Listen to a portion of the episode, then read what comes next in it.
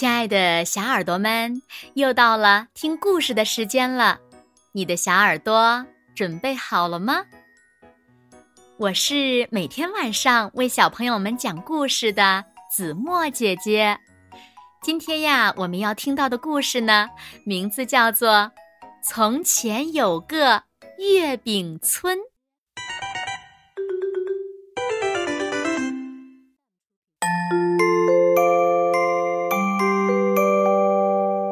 从前有一个月饼村，每年中秋节这天，村民们就会一起到山顶上举办赏月派对。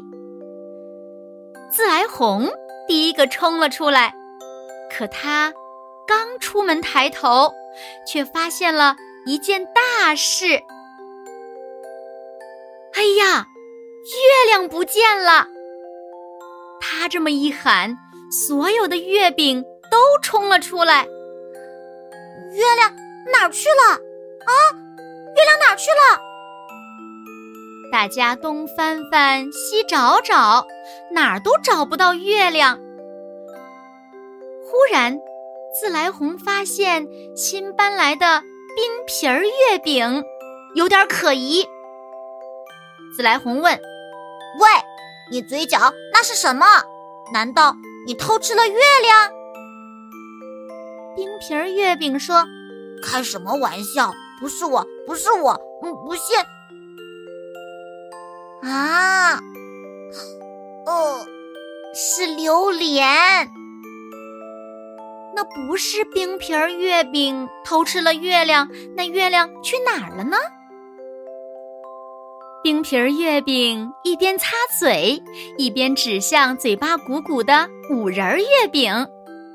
五仁月饼说：“可别瞎说，不是我，不是我，不信！啊，我有核桃仁儿、花生仁儿、松子仁儿、瓜子仁儿、芝麻仁儿，我们就是红遍大江南北的五仁天团。那不是五仁月饼。”偷吃了月亮，那月亮去哪儿了呢？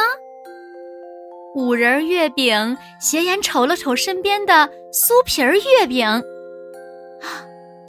酥皮儿月饼吓得掉了一身皮儿。酥皮儿月饼说：“那别看我呀，啊，不是我，啊不是我，不信啊！我是大肉丸，我是大大肉丸。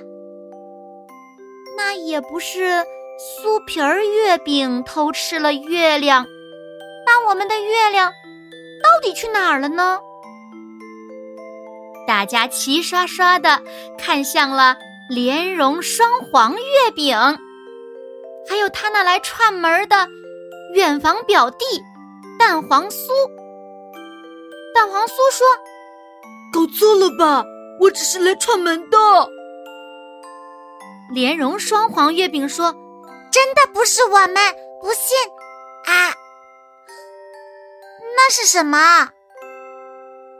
莲蓉双黄月饼和蛋黄酥吓得张大了嘴。五仁月饼说：“那是什么？呃，怎么看起来有点像像月亮？难道是他们偷吃了月亮？是你们，是你们，是你们偷吃了月亮！”莲蓉双黄月饼和蛋黄酥委屈的不得了。就在这个时候，哼，你们是在找我吗？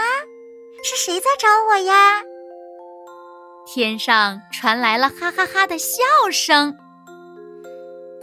原来是云朵偷吃了月亮呀！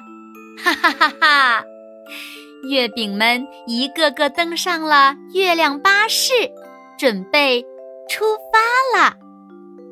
看看是我们的巴士开得快，还是月亮爬得快呀？哈，我到啦！月亮说：“今晚的月亮好美呀。”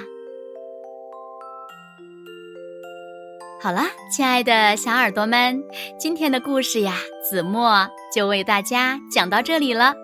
那小朋友们，月亮到底是被谁偷走了呢？